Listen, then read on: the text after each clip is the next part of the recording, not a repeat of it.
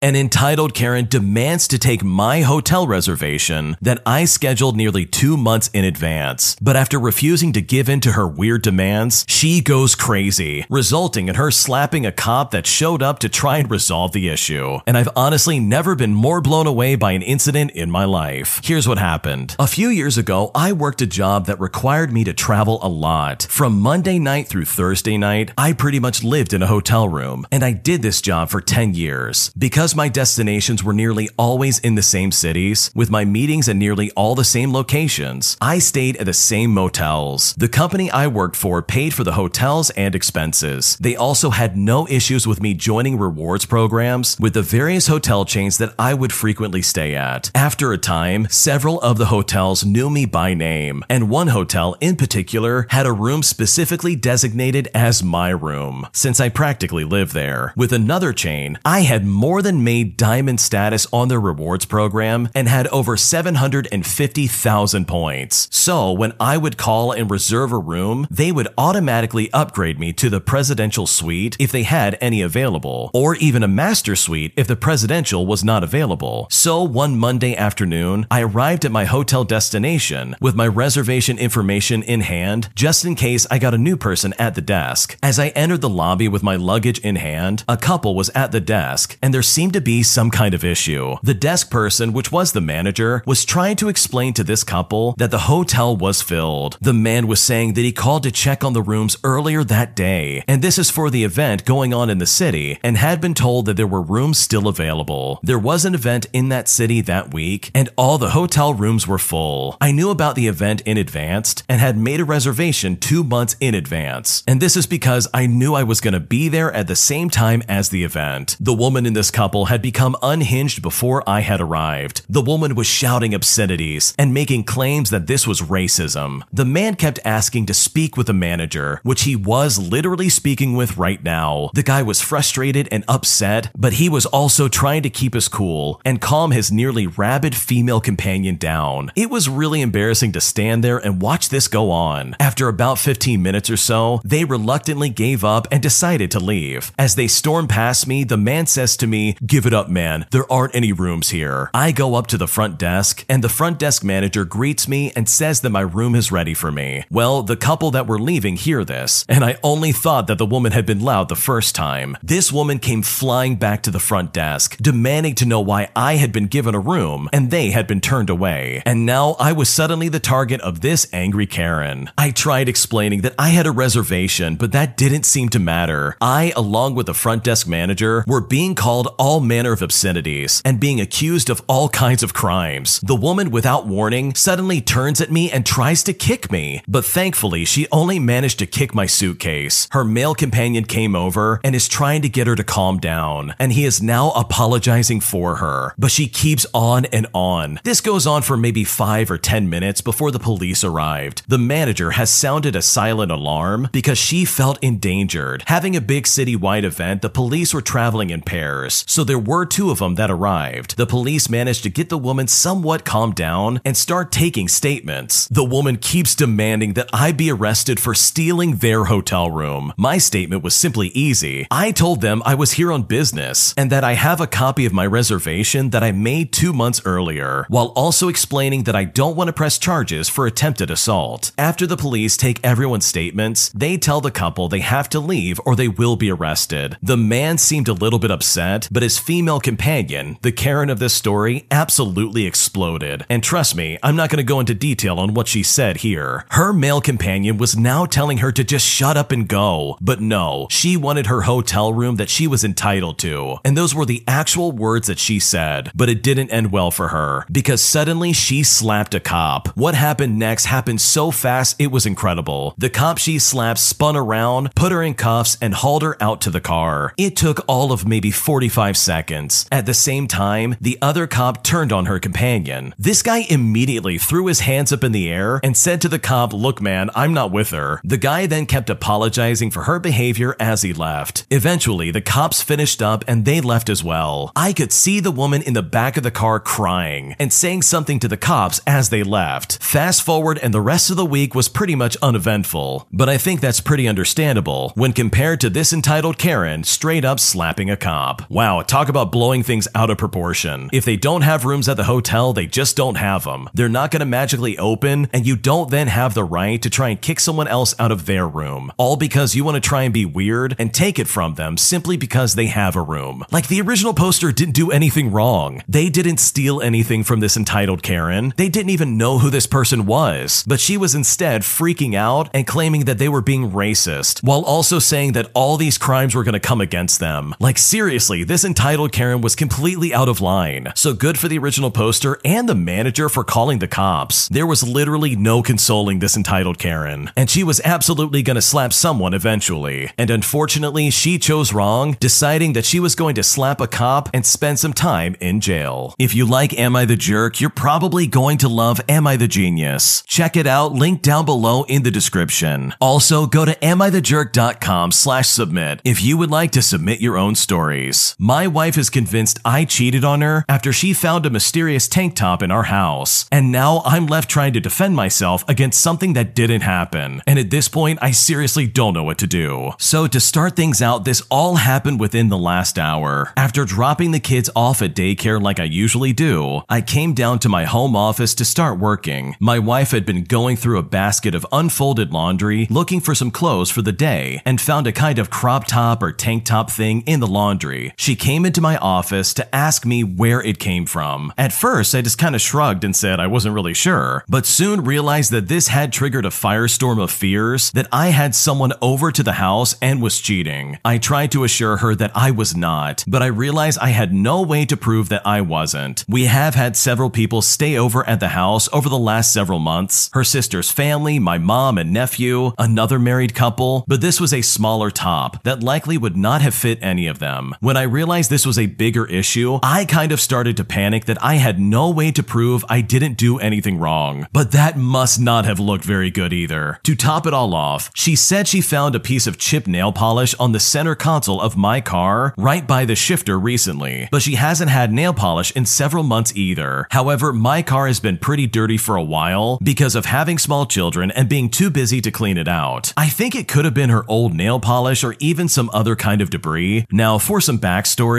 before we were together, she was with a couple of guys that cheated on her and generally did not treat her very well. So she tends not to believe someone that says they aren't cheating if she suspects that they are. We have been together for nine years and married for seven. To be clear, I absolutely did not cheat. I have never cheated on anyone, but I have no plausible explanation for either of these items, and I feel like I'm guilty until proven innocent. She said she would rather know the truth and has given a 24 hour window for me to come clean if I cheated, but I didn't, and there is truly nothing to come clean about. I worry that this will forever live in the back of her mind and that she will never trust me again. How can we possibly fix this situation? What should I do? This is a really messy situation because it really does sound like the original poster did not cheat, but the wife is absolutely convinced that yes, something had to happen, and you clearly are going behind her back and doing something. But you're not. You literally don't even know where that tank top came from. So I know if I was in your shoes, I would be panicking as well. That is a completely normal response to this situation. I mean, really, you can't force your wife to trust you, unfortunately. It sounds like she's been ruined by past partners, and that has completely made her freak out if she sees anything happening that might be even a little bit sketchy, or if it's something that could be assumed to be a little sketchy. I mean, she has been cheated on, and that has clearly messed up her head when it comes to relationships. So, first of all, maybe it's time to like pump the brakes and try and figure out whose tank top that really is. If someone can lay claim to it, or at least say, oh, wait, that was mine, I left it at your house, or something like that, that might be able to fix this to some degree. Because seriously, her giving you a 24 hour window to come clean, or else this is to cause problems or something like that, that honestly is really ridiculous. Yes, she has been hurt in the past, but she is jumping to massive conclusions and giving ultimatums that are only going to be damaging. And that's not fair because you have not done anything wrong. So hopefully some steps can be made while you try and track down who owns the crop top. Give her your phone and access to all of your electronics. Show her straight up that no, you are not hiding anything. I mean, if it really is the case that you haven't cheated, then there really should be no problem for her to go through your messages or your emails. You quite literally have nothing to hide, and you've only been faithful to your wife. Because it really does seem like the last thing you would ever want to do is cheat on her. Because based on her history, that would be an awful thing for anyone to do. My entitled Karen of an aunt throws a fit over the smallest things possible, blaming everybody but herself for losing her things and causing all of us turmoil in the process. Here's what happened. So, to start things out, I recently went on a camping trip with some of my family. I spent most of the week doing laundry and sorting my art supplies so that I had all that I wanted for the trip packed and ready to go. By the time the day we left arrived, I had all my things ready in the family RV. But my aunt, on the other hand, did not have everything ready to go. In fact, she spent the last night before the trip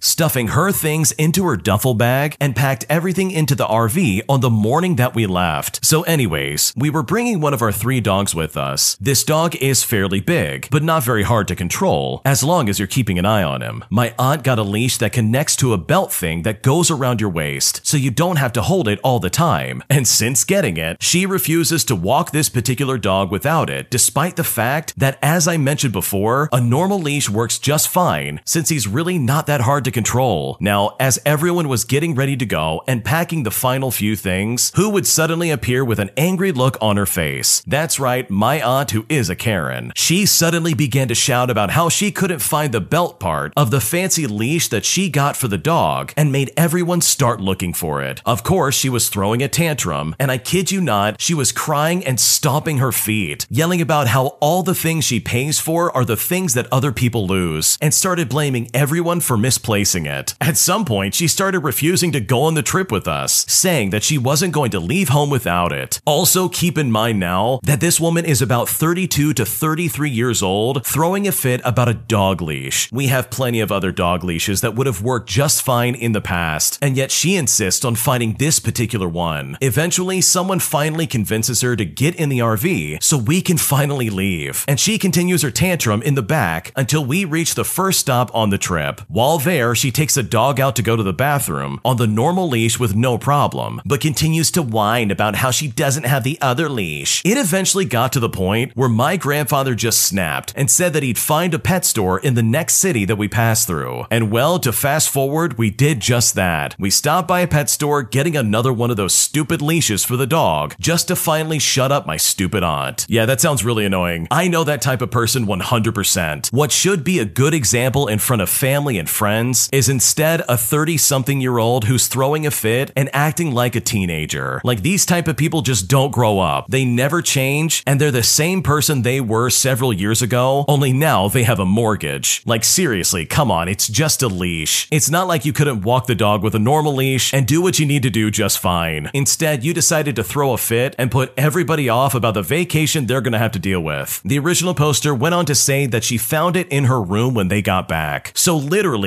all of this was just a complete waste. She made a big fuss out of nothing and treated everybody like garbage, all because she misplaced it. And honestly, that would really make me second guess ever even considering going on a vacation with them ever again. This episode is brought to you by Visit Williamsburg. In Williamsburg, Virginia, there's never too much of a good thing. Whether you're a foodie, a golfer, a history buff, a shopaholic, an outdoor enthusiast, or a thrill seeker, you'll find what you came for here and more. So ask yourself, what is it you want? Discover Williamsburg and plan your trip at visitwilliamsburg.com.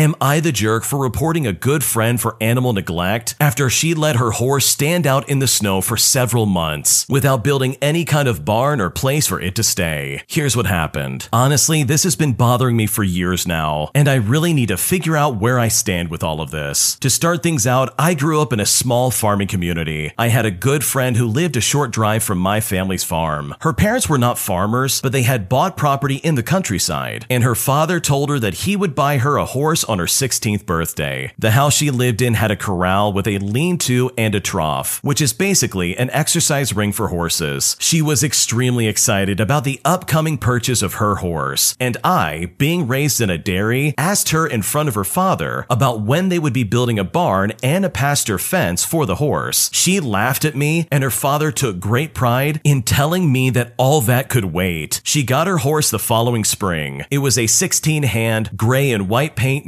Money. I helped her feed and water him, but it took three months for her father to get a saddle. Once he finally did, I had to show her how to saddle him and halter him, and she went riding exactly once. Money the horse refused to even walk. All he wanted to do was graze. He had a bit in his mouth because he was locked into a dirt corral for months. My friend didn't know how to ride or sit the saddle. She never rode him again, and Money just stood in the corral. That winter was extremely harsh, which is common in the north. I went to her house and it was negative 26 degrees Celsius, and the 15 minute drive took 45 minutes in the backcountry lanes. When I got there, I saw Money standing in the corral, as far into the lean to he could possibly get. He had ice in his mane and tail, and ice and snow all over his withers and back. He didn't even have a blanket or straw to lie down in, and no way to get out of the wind. He was standing there with his head and neck down, covered in snow. I cried all the way home, and as soon as I walked in, I made a call to RSPCA. And for context, the RSPCA stands for Royal Society for the Prevention of Cruelty to Animals. I told them her address, her parents' names, and the conditions and food that Money the horse was dealing with. The next day, my friend called me, screaming and threatening me. The RSPCA had visited her house and threatened her parents with livestock neglect and animal cruelty if they didn't immediately transport Money into a heated barn for boarding. They said he was underweight, undergroomed, and endangered. It was going to cost her parents thousands to board him. It probably would have been cheaper to build a reasonable shelter and a pasture fence, honestly. But when she was on the phone screaming and threatening me, I lied. I told her I had no idea who would do such a thing. She wanted to fight me, but I only wanted her horse to survive the winter. I wasn't jealous of her. I didn't do it to make her and her family look bad. I did it because they were going to let that horse pass away. She told everyone that I had grassed her and that I was a liar. Money was immediately transported to a heated boarding facility and then sold before the spring. So in the end, yes, I reported her and then I lied. But I honestly need to know, am I the jerk in this situation? What should I do? You are not the jerk. You literally saved that horse's life. This former friend is one of those people that buys a puppy in December and then wants nothing to do with it once April rolls around. They take advantage of another life,